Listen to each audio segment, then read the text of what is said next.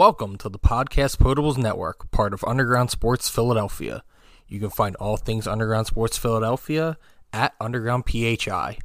You are listening to Process Potables, brought to you by the Andrew Boss team at Berkshire Hathaway. Please make sure to subscribe to the podcast, leave us a five star rating, and a review on Apple Podcasts.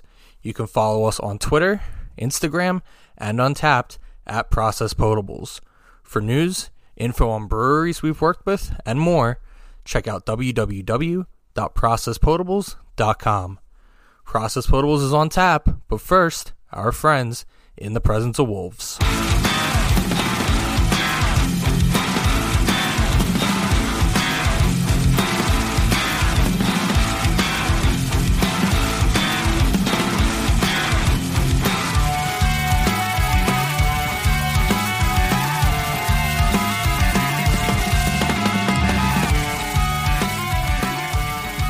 What's going on, everybody? Welcome to Process Potables, episode number 57. This episode is titled Take That Shit Off Them Windows. Take it off. And in parentheses, you ain't gonna need it tonight. a uh, great line we got from Charles Barkley on tonight's the uh, episode six of The Last Dance. Episodes five and six aired tonight. We will go into them as well as other things. Please make sure that you subscribe, rate the podcast five stars, and write a review on Apple Podcasts. We are at 96 out of 100. We Four would like away. to get to 100. Uh, Steve, you told me that you think there may be a few that that we'll keep an eye so. on for tomorrow. So maybe tomorrow we get there. Really appreciate everybody who's done it so far. So uh, if you haven't yet and you can, we would appreciate it. Social media, everything Untappd, Twitter, Instagram, everything you can find us at Process Potables and anything else you are looking for related to our content, you can find at www.processpotables.com. Don't forget to check out this week's Power Bombs and Potables episode as well. That should be up late tonight or early tomorrow, recapping the last week in pro wrestling television, hosted by our friend and engineer, Corey Oates. Make sure you check that out. He's been doing a great job keeping the wrestling content going, as it is the only thing really happening in sports Yeah. as of now. Uh, and, you know, through all the travel bans and quarantines and social distancing and whatnot, you know, they've already gone through what appears to be the worst stage for them, which is when it appeared that most of the companies weren't going to have anywhere to shoot or work or anything, but that's already been resolved for them. So, uh, as opposed to other things, which we will get into with our mailbag this week, wrestling seems to be a full go and not slowing down really here due to the quarantine. So, again, anybody who's interested in that, check out our friend Corey on the Power Bombs and Potables podcast, part of our podcast Potables network. Steve, Sunday night just got through two more episodes. We are now 60% way of the way through the last dance. How are you feeling so far? How are you feeling in general? And uh, you know, what what were your thoughts on tonight's episodes before we really deep dive into it? So I really enjoyed it, and I I kept saying to myself, they're going to have a really hard time following up with the Dennis Rodman episode because we both kind of agreed that the episode after was a little bit of a lull. Like, okay, like not as great, but th- this had a lot of uh, gold in it as well. A lot of a lot of Charles Barkley, Team USA stuff. The the gambling thing finally came up, so th- there there's a lot to dive in here. Yeah, I thought that the fourth episode was the weakest one so far, and I think I still kind of stand by that. These two are pretty good. I don't think they were able to do the same justice to this story that the the first three did. But when there are these big character profiles of the big three that you remember from that era, and Jordan Pippen and Rodman, then you kind of understand that you know after that maybe you know they, they might struggle for a little bit for consistency in the story they're, they're trying to tell i thought that this episode these episodes specifically were the, the issue i had with them the most was just the timeline jumping. And they've done a lot of that in this series so far in a series that was really supposed to be based off of that final year.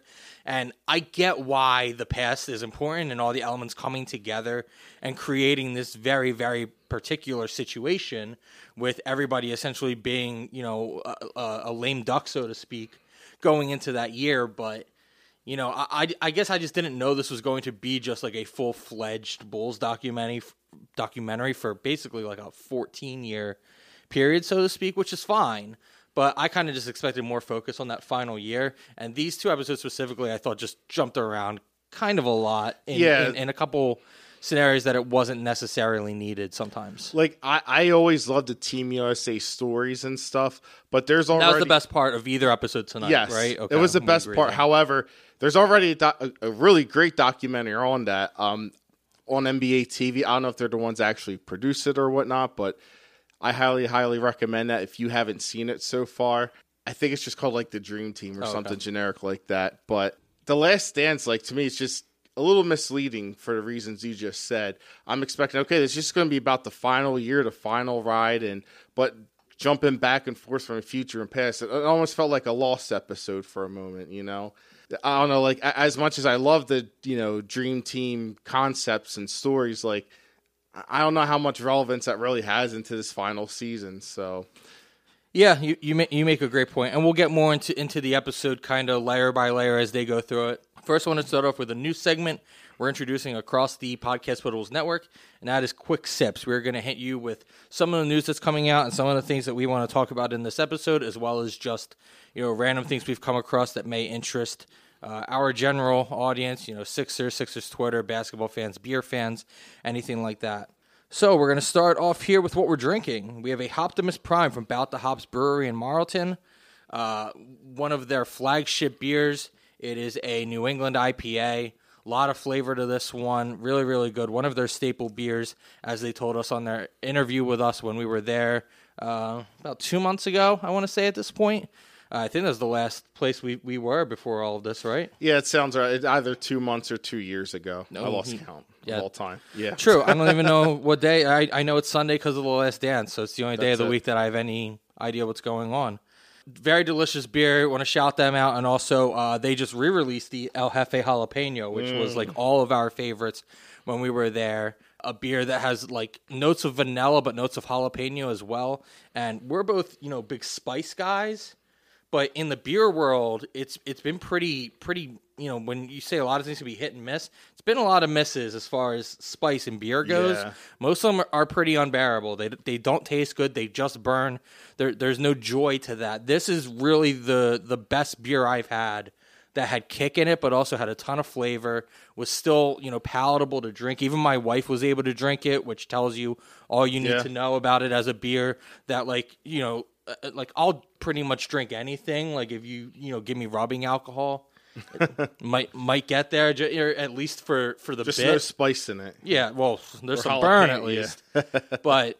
You know, my, my wife was, was a big fan of it as well. Again, that vanilla really helps level it out. So I'm so glad that beer is back. I'm definitely going to go pick it up.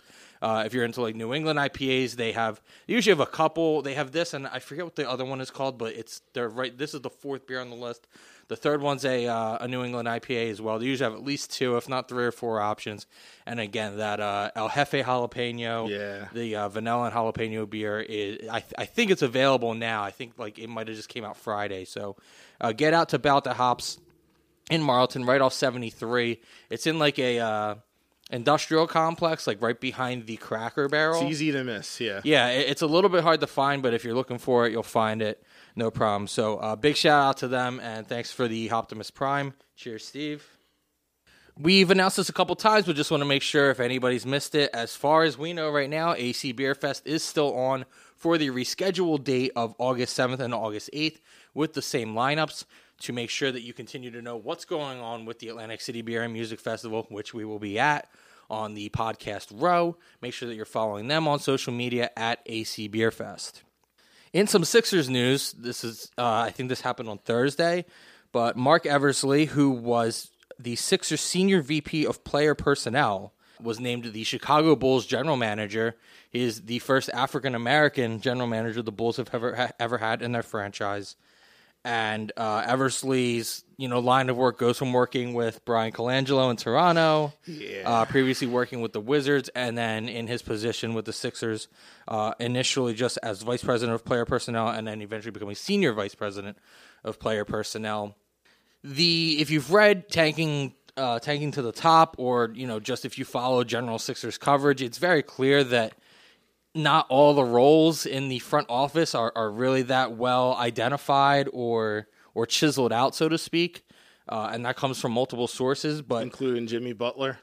but from all accounts, it seems like Marc Eversley was a pretty well respected guy Um, it seemed like you know he was the guy that would have been targeted by anybody. We had apparently heard, I believe, you know, maybe a month or so ago, right as the season was looking to start slowing down due to the virus, that there were rumors of maybe the Knicks being kind of interested in Elton Brand, but Yeah. I never really knew how legitimate that was. But Eversley seemed to be the guy that uh, was pegged to probably be on the move at some point. And you know, the Chicago Bulls, uh, you know, as, as we're watching with this Last Dance series, is you know a well-respected franchise, a historic franchise, and right now is in a in a serious need of a rebuild. And Eversley has obviously been in situations like that. Is known for being a pretty good talent evaluator. Uh, I was reading an article on him today in prepping for this about how he was uh, one of the big proponents of, of Paul George in in the draft year that he came out when he went like tenth, and he and, really? and, and he was a very strong advocate for for Paul George being you know like a top tier player and and had a good read on him. So that's one of his kind of claims to fame was, was being a guy who was ahead of the curve on Paul George, uh, who obviously turned out to be the best player of his draft class. So he does have a track record that speaks for him. Uh, Steve, any thoughts on the Sixers losing a guy like Eversley, or thoughts on the Bulls getting a guy like that after you know what? I mean, they've gone through what at twenty years of Garpax at this point. Yeah, that sounds about right. I think it's really hard to say because I feel that he was definitely one of the favorites for the GM job after Colangelo got fired, and then out of the blue, it's just like, hey, here's Elton Brand. But Elton Brand, like, we still don't really know his role and how much power exactly he has because they still have all of Colangelo's guys there. You know, reading up on Eversley as well, he seems like a very well regarded, smart guy. And yes, you could say he was mentored by by uh, Bryan Colangelo and everything, but I don't think that necessarily means that he's going to adopt all the the bad draft history or the bad contracts Colangelo Colangelo's given out. So it'll be really interesting, uh, you know, to see going forward. Does that mean Elton Brand gets more power, you know, or more saying things? I, I don't know, and because that's one less Colangelo guy in our front office, but even to this day, with things out of standstill, no one still knows who exactly who has power the final say or things in the Sixers front office. So we'll see. Yeah, it remains to be seen how, how this will really impact that. Uh, speaking of Elton Brand, so this Tuesday, May 5th, Elton Brand is going to be participating in a virtual town hall with Society 76 members, uh, answering questions that were also provided by Society 76 members. They had up until, I believe, midnight this past Thursday to submit them. I forget the day I got the email. I want to say I got it Monday or Tuesday, so they didn't give much time. But apparently, you know, uh, Sixers season ticket holders and members of Society 76 are able to submit questions to Elton Brand. We'll see what kind of weird shit he gets or, you know, how much they filter that out if he's only going to answer status quo kind of stuff. They still haven't released how you're able to watch it, so I, I don't know where exactly it will be. Uh, apparently, that info is still to come, so.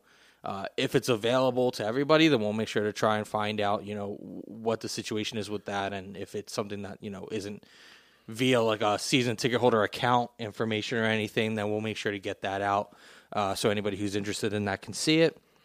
And lastly, just wanted to shout out, you know, somebody I've been following for a long time as a Sixers fan, and a lot of Sixers fans and Sixers Twitter people will be familiar with is uh, Jackson Frank, who's formerly of Liberty Ballers. He started a Patreon for his NBA draft coverage.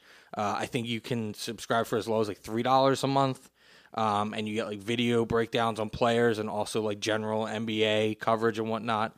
Um, Jackson's a really good guy, uh, very knowledgeable. Uh, does just on his you know Twitter for free. Does tons of video breakdowns, college guys already and stuff. So th- think that's worth checking out.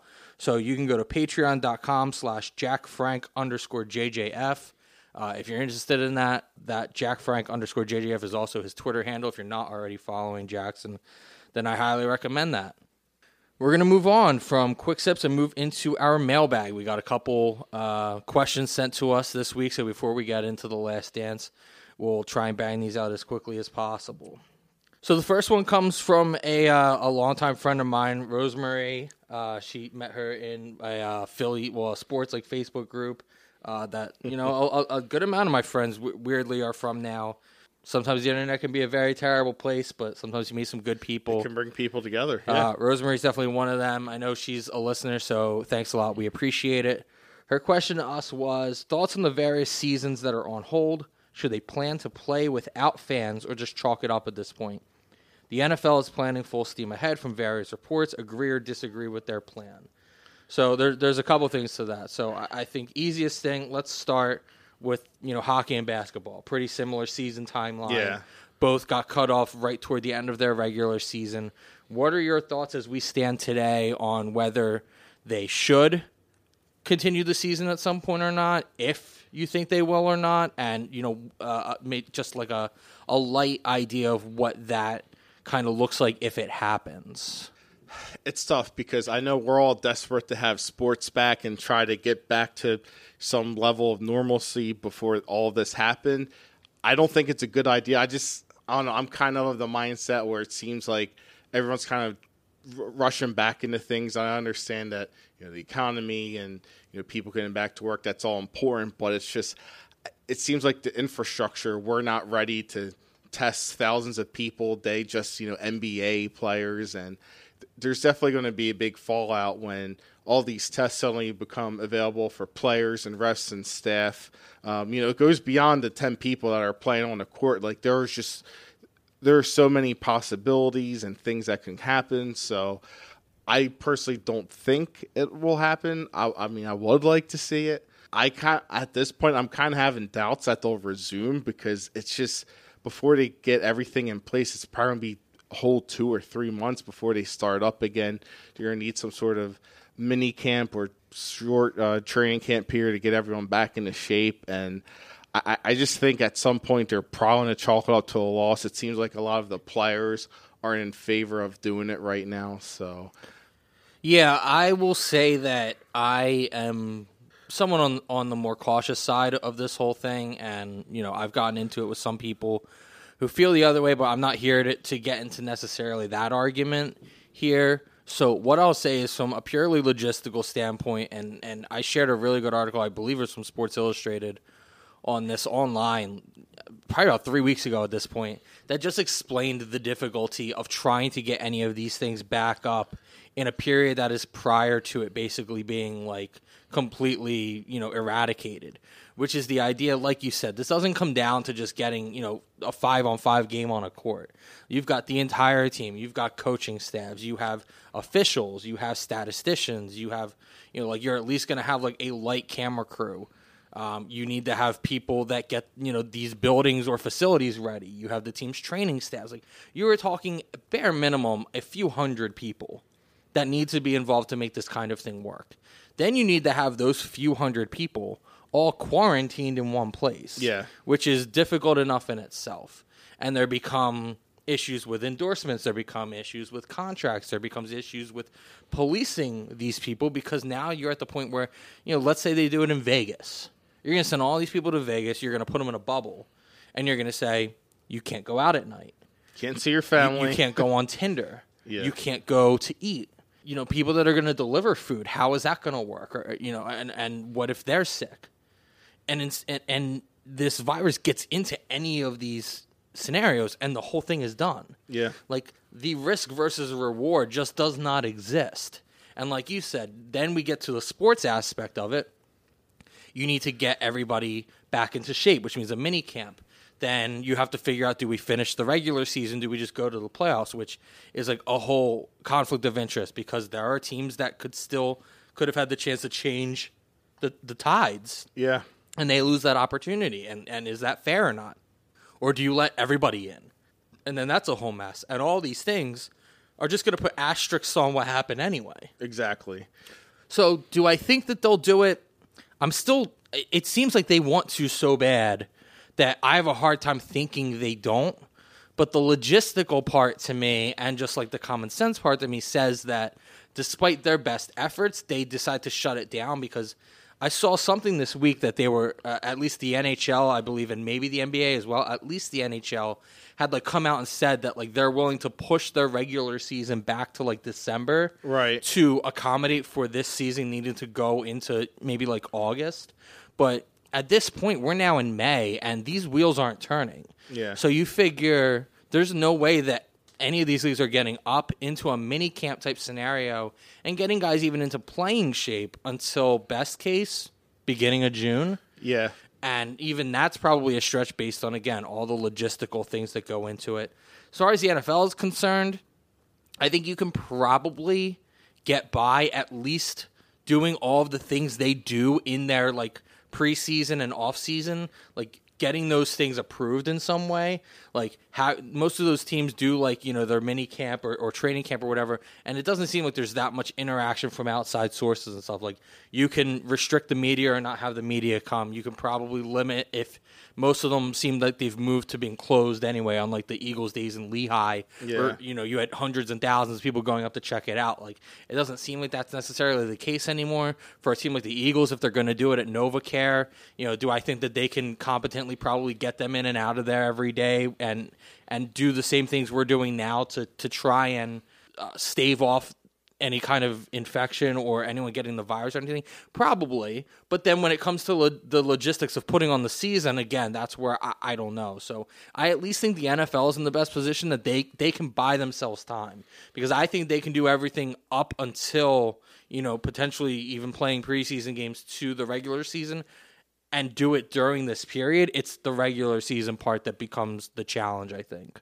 So I think the NFL is going to do everything they can to keep things normal, you know, up through August, and then in August they're gonna have to figure out where we're at. So they have, you know, a good three months to really buy themselves some time and hope that th- this starts to fade more and more. It's, it's going to be interesting too because I haven't really seen any articles about this or too much, and I wonder if that's by design. But they talked about how in China, when they restarted their professional basketball league, they almost kind of had like a second wave of the virus because they kind of rushed back into things. They didn't have a plan.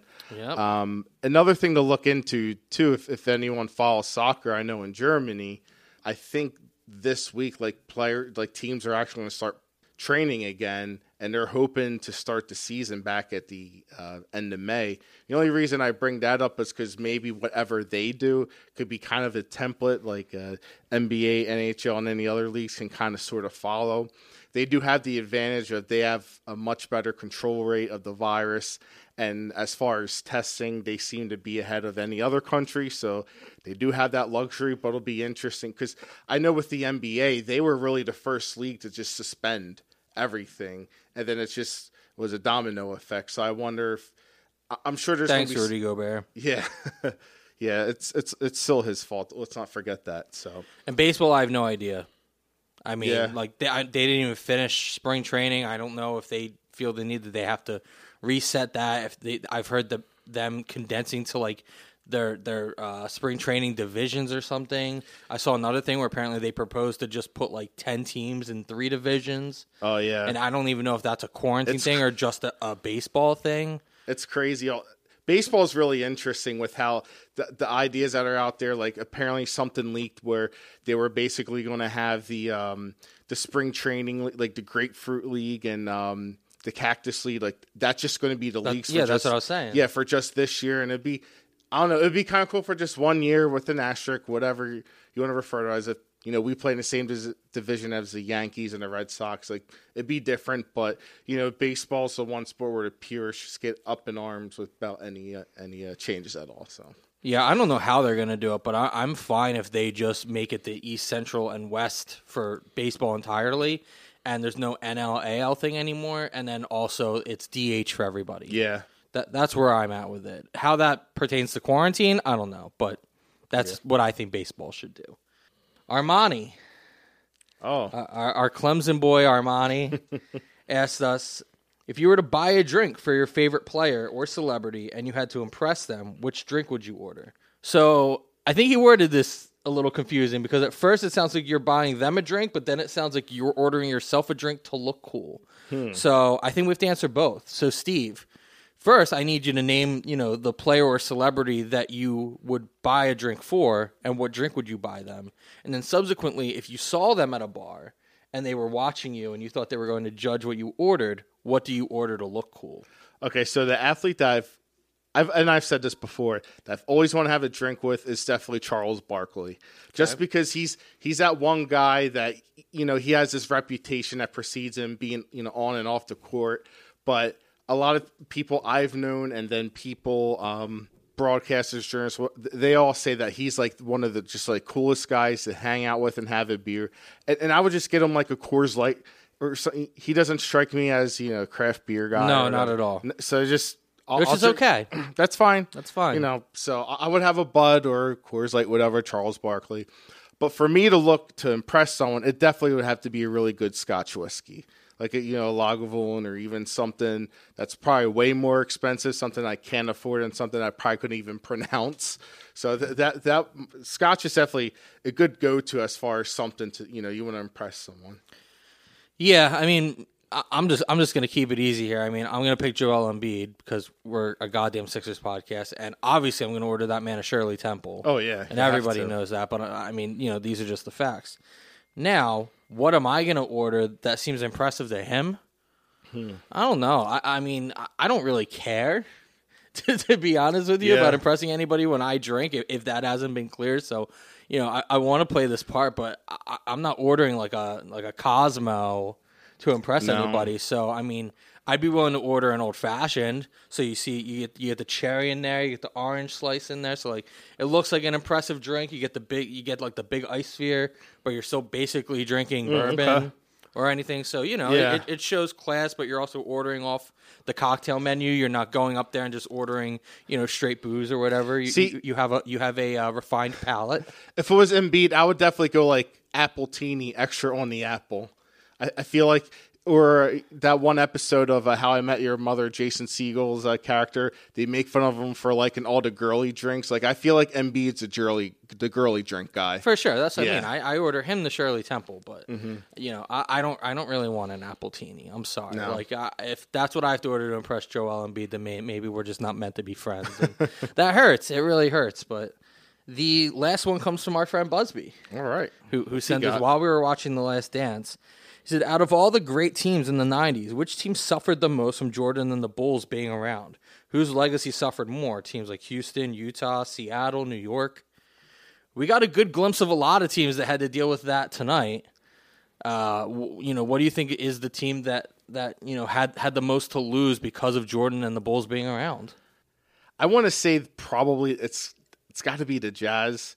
At first, I wanted to say Houston, but they did win the two years between uh, the Bulls' uh, two three peats. So, I mean, Car- Karl Malone, who- who's really good, and John Stock, like that. That was a really good team, and people are going to forget how good they were and how close they came off to. Uh, came to knocking off Jordan and the Bulls, and it just it just didn't happen. And I just think, unfortunately, they're they're a really really great team, and they're just going to be kind of forgotten about a little bit.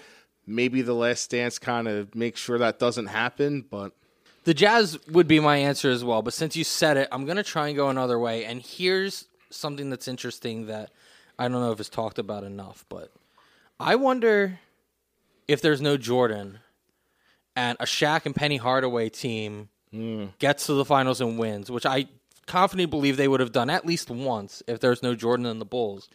If Shaq even goes to the Lakers. yeah, Like if he has tremendous success in Orlando, if they win one, maybe two, he he knows he has a, a, a dynamic with a guy like Penny Hardaway, who was a tremendously talented oh, player. yeah. Obviously dealt with injuries and whatnot, but was, was a, a huge star. You know, growing up to me, and a- they had was a- Horace Grant. was a guy that I was a huge fan of. Exactly that you know I think that they suffered a lot as well, and I and I truly wonder if that you know.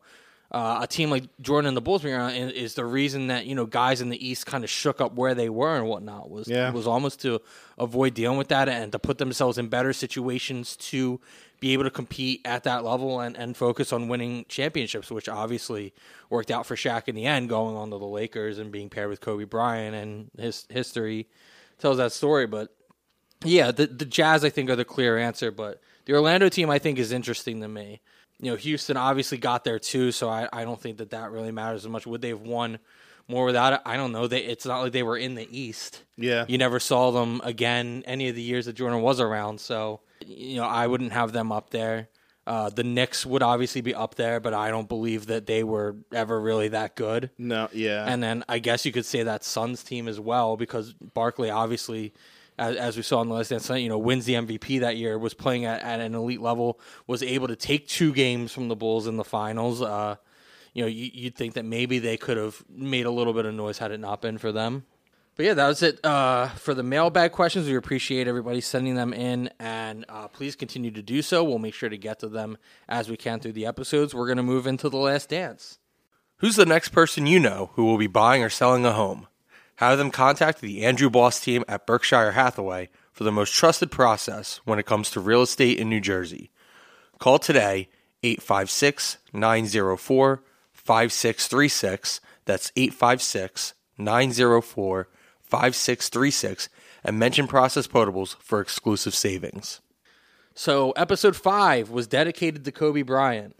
Oh man. Uh, this was really the first time that this really hit since you know at least since basketball got put on hold and i think that that while we all miss basketball miss sports and that has been difficult i think it did take things like kobe bryant's passing off our minds a little bit as as you know not in a great way with all the things going on in the world but Yeah. still you know distractions nonetheless and then it, it didn't seem like i guess i i kind of give them credit for this in a way they didn't need to and maybe in a way they didn't want to but um, at the same time I- it didn't seem like it was very heavily advertised that they were going to either dedicate that episode to Kobe or that you know how much content was really going to be directed to the Kobe and MJ parallels. And you know, kudos to them for not trying to milk the, the- yeah, the, hell I out of definitely give them credit for that. Now, not that they need to, because everybody's watching this series right now, because uh, the ratings have been good, and and what else are we doing? But you know, good on them. The only thing I saw about it all week was I saw ESPN. I think tweeted like a, a picture of uh, like Jordan and Kobe, like both in like a spotlight or something, which really didn't tell you much, but gave you the idea. And then I think you said you, you had seen like one thing today, Yeah. or it wasn't even until I like said something that you really had any idea. Yeah, you said something to me, and then I went on Facebook, and they said, "Oh, did you know uh, tonight's episode?" Because Facebook's reading our conversation. it's exactly. Fucking That's scumbags. what exactly happened. All right. Well, so they start off with that. They're talking about the All Star game. Is that Kobe's rookie year? Uh, yeah, I had a Yeah, I'm pretty sure that's Kobe's rookie year. They said he, he you know, he was the youngest guy to have played in the All Star game. That was like 19, and a half. nineteen. Yeah, But it starts off with that. Uh, it moves on to what you know they figured was going to be Jordan's final game at Madison Square Garden, being that everyone knew he was done. Obviously, that wasn't the case since he came back with the Wizards, but at that time, that's what they thought.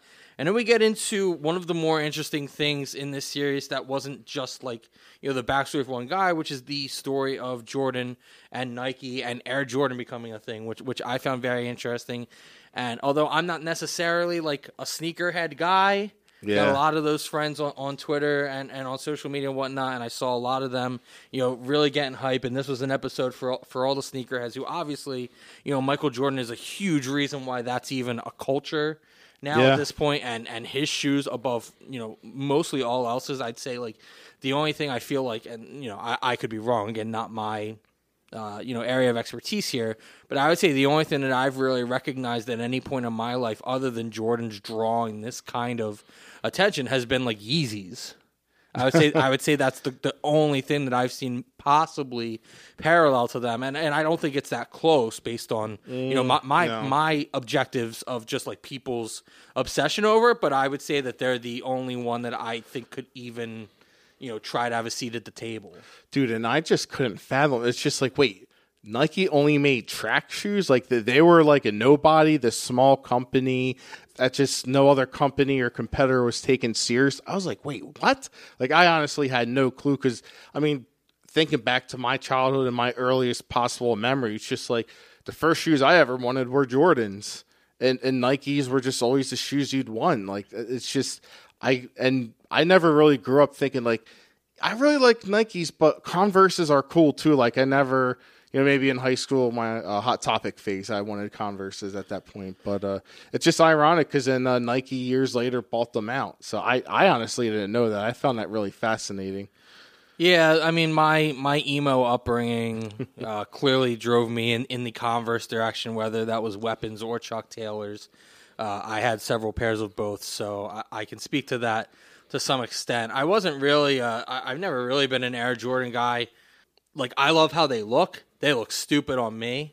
Yeah. Um, they're definitely not meant for short guys. And then as I got older, I also realized they're not really meant for fat guys. So uh, I'm like, you know, batting a thousand on, on, on qualifiers that I probably don't need to buy Air Jordans. But obviously like the look is amazing. We saw him uh, in this when they're talking about that year that he brought back like the shoes he, he wore in 84 85 and they were talking about those Jordan 1s and like those are just like iconic shoes. They they they showed the game where you know he plays in them and he said his foot was bleeding Yeah. because they just you know they're not really the the best basketball shoes so to speak but he's having a good game and they look sick as hell. And listen like while I I won't pretend to be the shoe guy, I absolutely am the hey like this looks good and though even though I'm in pain like one like I'm killing it right now and two like I look good so you know that's fine if my foot's bleeding it's fine if I lose the foot like I'm not stopping this roll that I'm on I respect that being a stubborn bastard Yeah. I respect that that is my Much brand respect for so- MJ for that one. so that spoke a lot to me. And the thing that I found the most interesting about that was when they said there's a four year deal with Nike originally, and by year four they wanted to have sold three million shoes, and in year one they sold 126 million. Crazy. What the fuck? Yeah. 126 million in one year, and we're talking like 1984, 85, Yeah. or 85, 86, whichever one. Like that's that's fucking crazy, man. Dude, it's crazy, and, and, it kind of explains to me. I always thought how like Jordan really is Nike, and I'm like, it's really his company. Think about, it. and I just always kind of thought about like, how did that come to be? And then you look at the origins of all of this. It's like, okay, well, if it wasn't for Jordan, like Nike wouldn't be That- the company they are today. That's Like, the exact thing that I thought we were getting, and I guess technically we did, but this is not how I expected to go. Was yeah, like in in a in a time where I assumed that Nike had been around for a little bit and probably had some names. You know, like when did he actually get the Jordan brand part? Like when did he get the Air Jordan? Because I assumed that he didn't get to just walk in there and do that, and then you realize no, he got to just walk in there and Yeah. do that. Like what are the like what are the fucking odds of that? It's crazy that like you know, like all things, all credit given to his greatness, that still the cosmos aligned for him in so many ways as we're learning through this Yeah, that's documentary. true. Yeah. You know, w- whether that be the fact that he got to go to UNC, whether that be the fact that he's like the first guy to go to Nike, whether it be the fact that, you know, Scottie Pippen, you know, ends up on his lap and you take Dennis Rodman from the Bad Boy Pistons who are who are giving you fits and it just so happens that the Olympics decide to start having NBA players play for them during your absolute peak so that your brand can become a global thing like and and I just love how he uh, had to wear the the American flag o- draped over him so that would cover the Reebok logo. we, ca- like- we call that a 200 IQ play. yeah, It's like how do I beat the system and nobody can get mad at me? And you know, we're seeing that with some of these dumbass people protesting this virus. Yeah, Uh, you know, how, how do you how do you cover up anything that's wrong? Just put an American flag over it. yeah, right. and and no no one can apparently all. say anything to you because you know you're a patriot. They go on to go over the '92 finals against Portland, and I looked to you and said, "Who the fuck was on that team besides Clyde Drexler?" To which you told me Terry Porter, which reminded me of the story that the St. Teresa's Carnival. At some point, I won a, ter- a uh, Terry Porter poster, and I had no idea who he was, but I hung it up on my wall anyway because it was the only basketball poster that I had. And I'm sure they didn't know who he was. Who's they?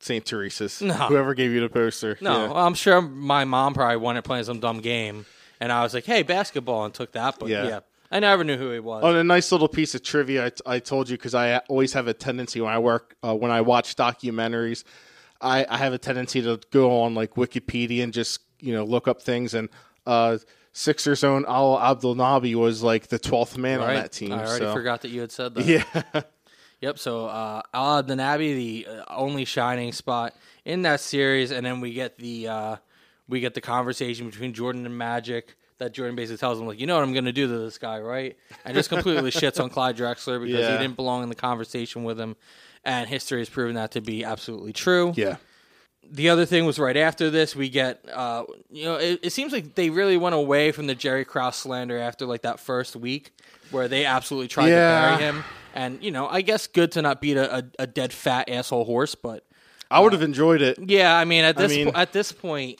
you know kind of just give us what we want to some extent but I, first, I love when he asked Jordan for the cigar, and Jordan says, "No, it'll stunt your growth." But then we get to see Jerry Krause doing the absolute like heel manager promo thing where he talks about, yeah, the team is good, but the organization is great. The organization is historic. an organization that literally was a complete loser the entire time it existed until Michael Jordan walked in and made it a winner. Dude, like, do you relax, dude? I, I just keep thinking that in today's NBA, I would think like an owner or whoever is above the general would be like, you know what, dude, you need to go. You're the problem, not MJ, not Phil Jackson, not Scottie. You, I, I don't see how a general manager could act like that, but it, that's that's that's what's really captivating about him. He's and Jerry Reinsdorf was just like, yeah, yeah, well, you know, he If you if you have if you can't believe a GM would act like that, boy, do I have a story for you called Bryan Colangelo is at one Well- point the general manager of the Philadelphia 76ers and he has five burner Well, Twitter accounts. three of his of them were his wife's or Eric Jr. So They go into the 92 Olympics. It was the first time that it was an all NBA uh, lineup, pretty much. They obviously steamroll everybody. We get some pretty good clips, interviews, and, and a little bit of footage from the infamous, you know, kind of scrimmage game that they had that, that many people have basically referred to as like the greatest basketball game that no one ever saw. yeah, I would watch a whole episode on that. I'm kind of upset that didn't get more. If you're gonna Yeah. go down that rabbit hole, and I assume that this is probably you know the uh, the wealthiest source of content for that that is going it to would definitely ever be exist. here. Yeah. That that's all we got makes me wonder. Like, okay, so is this ever going to come out in like a DVD box set with special features and bonus features? and a Sports Illustrated subscription. yeah, and, and a uh, and a Bulls replica leather bound book Yeah, that I owned like three of, I think. But if that ever happens, and I really hope there's some extra stuff on that because like that was one of the big things this entire series I was looking forward to. Now I didn't know if they would talk about it at all. yeah, But if they were, then I was kind of hoping that that was going to be a bigger deal.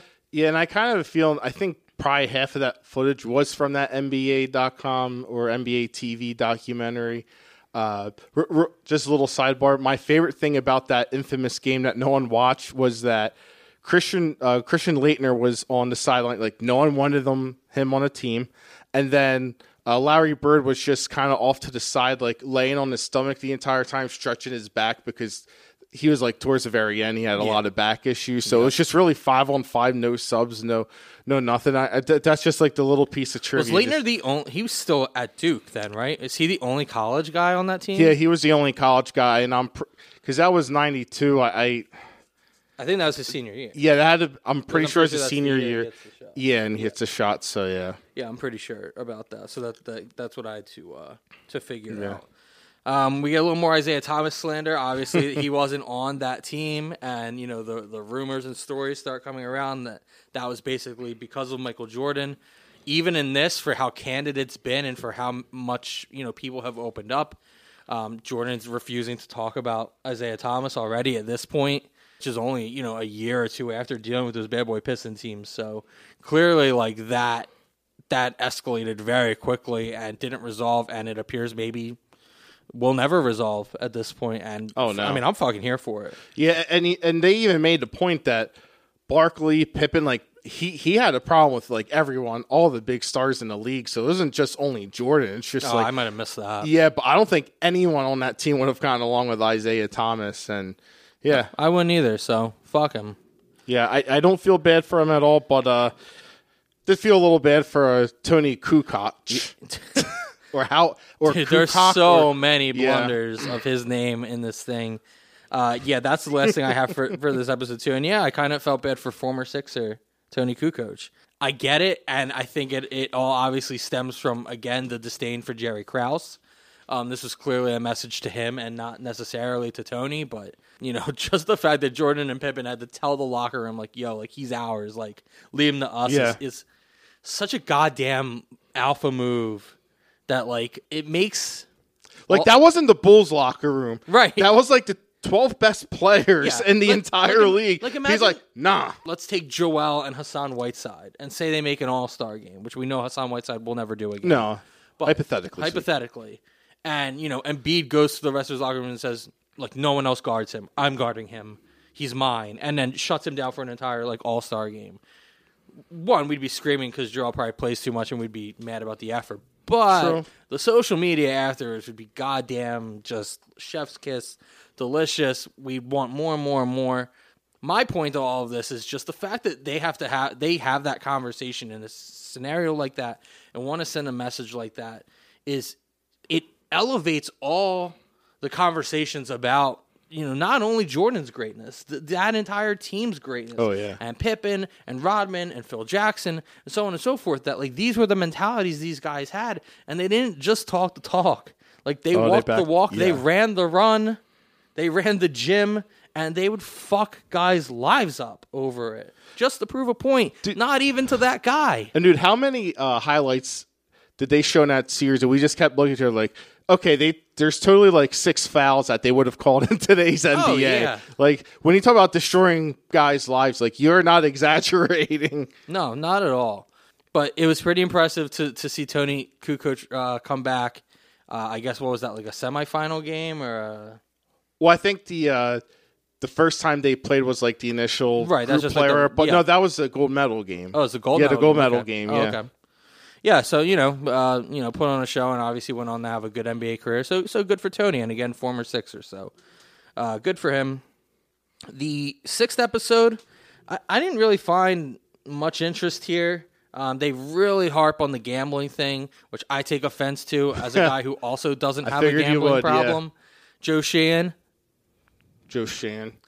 but uh, we we start off with Horace Grant being a fucking narc, and if Oh, the yeah. goggles didn't give it away, then this episode did, because uh, apparently they there's that uh, the Jordan Rules book that comes out. And the, everyone seems to just believe that Horace Grant was the source of pretty much all of those things, which really seemed to be the first dive into you know, kind of putting a uh, like a dent in the armor of Michael Jordan, who to that point was pretty much perceived as, as like the perfect athlete. He didn't get in trouble with anything. People didn't know about any of his bad habits. Kids are singing the "Be Like Mike" song. Everybody's drinking Gatorade, eating McDonald's, eating Wheaties, wearing Jordans, you know, so on and so forth.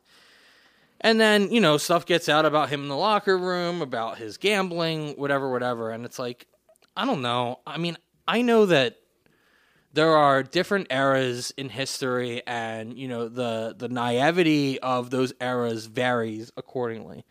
But I don't remember the 90s, albeit, you know, be, being Yeah. a lot younger uh, during the time. But I don't remember them being full of sunshine and rainbows and thinking that we lived in some perfect world and, and, and people didn't do shit. Like, I don't know. I mean, I know me and you came from relatively similar situations, so we obviously knew things weren't perfect anywhere. But, you know, it, it didn't take me very long to realize that most of the people that I looked up to, they, they had their vices. Oh yeah. So like this is what's weird to me is, is I don't recall anybody you know going through the 80s and not and thinking everybody was a perfect gentleman or going through the, the early 90s thinking everybody was a perfect gentleman and then all, all of a sudden people are surprised that Jordan likes to smoke a cigar and gamble sometimes. Yeah. so- what's the big fucking deal? Am I crazy? Well, I Like, mean, in didn't the think it was a '80s, everyone just did coke. right. This is the 90s, first episode, the first episode of this series. And I mean- him talking about how he was the only guy not it- doing coke in the hotel. Is it really a vice if you just have that much money and you never lose? Like, is that? I mean, Well, I mean, it sounds 'Cause like you said, he had- like he lost quite a bit. So he definitely didn't. because remember, he didn't have a gambling addiction; he had addiction to competition. competition, so, which is the same I mean, thing for me as well. if I if I haven't said that before, that is my official statement. Again, Joe Shan.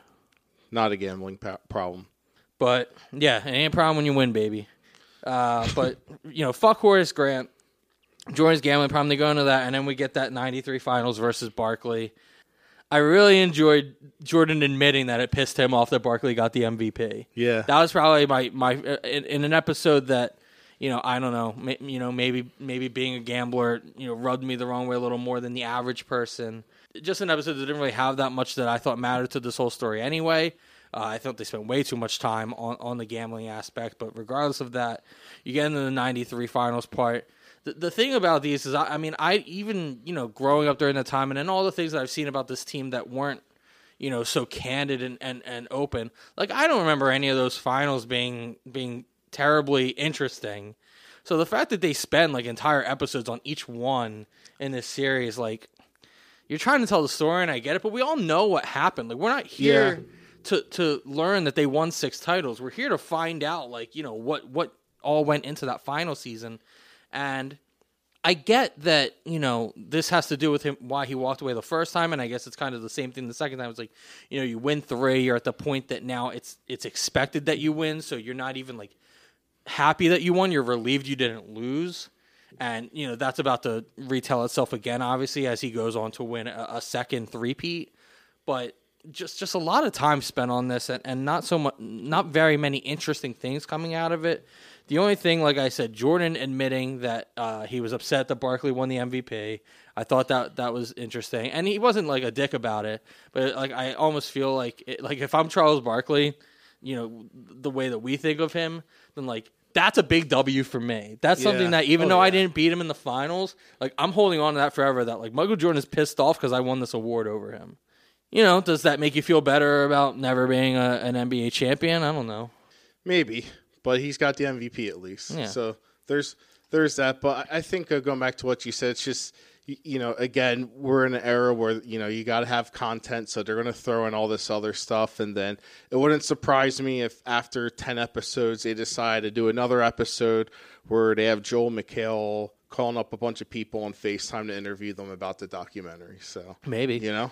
So every week, uh, you know, we're not really keeping necessarily track of it, but just kind of doing our own, like, you know, rising and falling from just the episodes that we watch. So, uh, Steve, I'll let you start since hopefully now you're kind of familiar with what we're looking for here. But, you know, give me a guy or two that you think, you know, one, one or both of these episodes, you know, did something good for their stock or, or their, like, you know, the way that you perceive them looking back, and, and one or two guys that you think took a pretty hard hit from this. So the first one, Horace Grant definitely keeps falling for me, and he'll never ever rebound. No pun intended.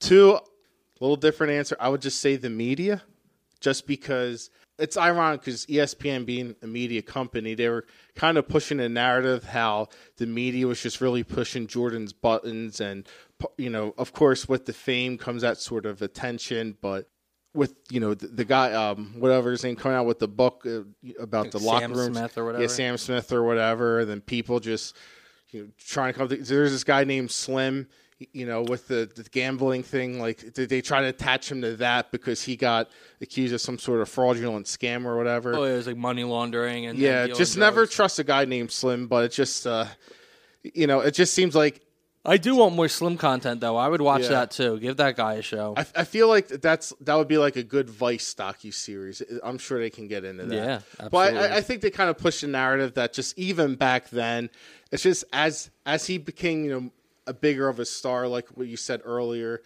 it's just like you know someone just had to you know knock him down so that way they can get a headline or the attention or just something different out there. So yeah, uh, my my biggest follower is definitely Clyde Drexler. yeah, Uh, boy, like history did not do him any favors here. I wonder if he's uh, related to Le- uh, LeBron somehow because that hairline, like, that's bad. Like, Yeah. Drexler's definitely the biggest faller, and, and the biggest riser is definitely the uh, the Bulls security guard with the white Jheri Oh my curl, God, yes. take, taking Jordan's money over and over in a game that I do not understand, but aggressively want to learn and gamble on now. Again, I don't have a problem, but looked like fun, mainly just because there's money on the line that guy like it's funny because we talked about the first time they they they introduced like that kind of what were they the, like the jock Like- sniffers or yeah, whatever the, yeah, the Jockson. and we yeah. thought that that was like super weird and we weren't really sure why that was being brought up but again like it kind of makes sense here you kind of go back to it and it kind of ties into uh, you talking about the media which i thought was an interesting take in here because when they talk about how jordan took like two weeks off from talking to anybody and came back they showed like newspaper headlines that that did say things some you know along the lines of like you know like these past few weeks have not only told us about Jordan but they've told us about the media. Or like something along those lines. Like it did actually seem like you know what came out of that was obviously you know the media was like was was pushing these things and and pushing for content. And a lot of both episodes tonight kind of talked about you know Jordan dealing with that and the fatigue it put on him, and obviously that being the reason that you know twice he walks away from it uh, during his career and whatnot. But it was interesting to me that I, I wouldn't have expected at that point so immersed in it and so uh, you know not far removed from that situation that there already seemed to be an aware a, a conscious awareness of the impact that the media was having in a negative way Yeah. The unfortunate part of that is that this, you know, at that point we're talking 93 Yeah. in in this context and you know now we are 27 years later and the media hasn't learned anything No. and it's just more of the same so while it did seem like there was some uh, some cognizant awareness of it at that point uh, it clearly didn't lead to anything you know worthwhile or or productive or helpful unfortunately so uh, that was the unfortunate part there so that, that's a really good pickup by you um, that that's all I have for this week's episodes, and I I didn't really see anything about what they're going to do on the next two. Did you? No, but I, I, I just speculate that maybe it goes, you know, into his first retirement, and I wonder if they kind of bring up the whole uh, his father's death because then there's a whole conspiracy theories that that could have been from the mob or whatever, from gambling debts. So I don't know if they'll touch that, but that's the only other thing left that I could think of besides the last season itself. Yeah, the the two thing. I mean, I wouldn't expect. th- It has appeared to me so far in this that Jordan has a pretty strong grasp of creative control. Um, they're still getting into things that you know, obviously, you know, we we haven't heard much of over you know his entire life, like things that that that not too many people are all that familiar with. But still, like a lot of these things do all, all find their way to spinning back pretty positively on him Yeah. uh, which is fine. I mean, I you know I get it. This this is ultimately about him, and, and it's not meant to be like a uh, you know like a slander piece. But you know, at the same time, I think that obviously there's a couple situations throughout this series so far where there are other sides to the stories that are, that are not getting voiced. Obviously, uh, you know, because one they don't have the time, and two it's not really pertinent to the story they're trying to tell, which is mainly about you know that last season, but. They are going down all these alleys and, and only really, you know, showing you one side of a coin. Yeah. But the other thing is, I'm just wondering. I know this is focused on the Bulls, and again, my at least my initial understanding was that this is really going to you know be heavily focused on that 97-98 season. And to this point, I'm not sure we've gotten as much content just around that season as as maybe we we should have, and maybe that's to come.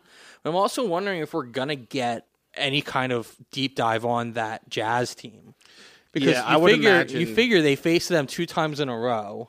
Mm-hmm. And I, I mean, I think uh, maybe I'm wrong. Uh, I don't. I don't know what the general perception is, but I think that's the most like.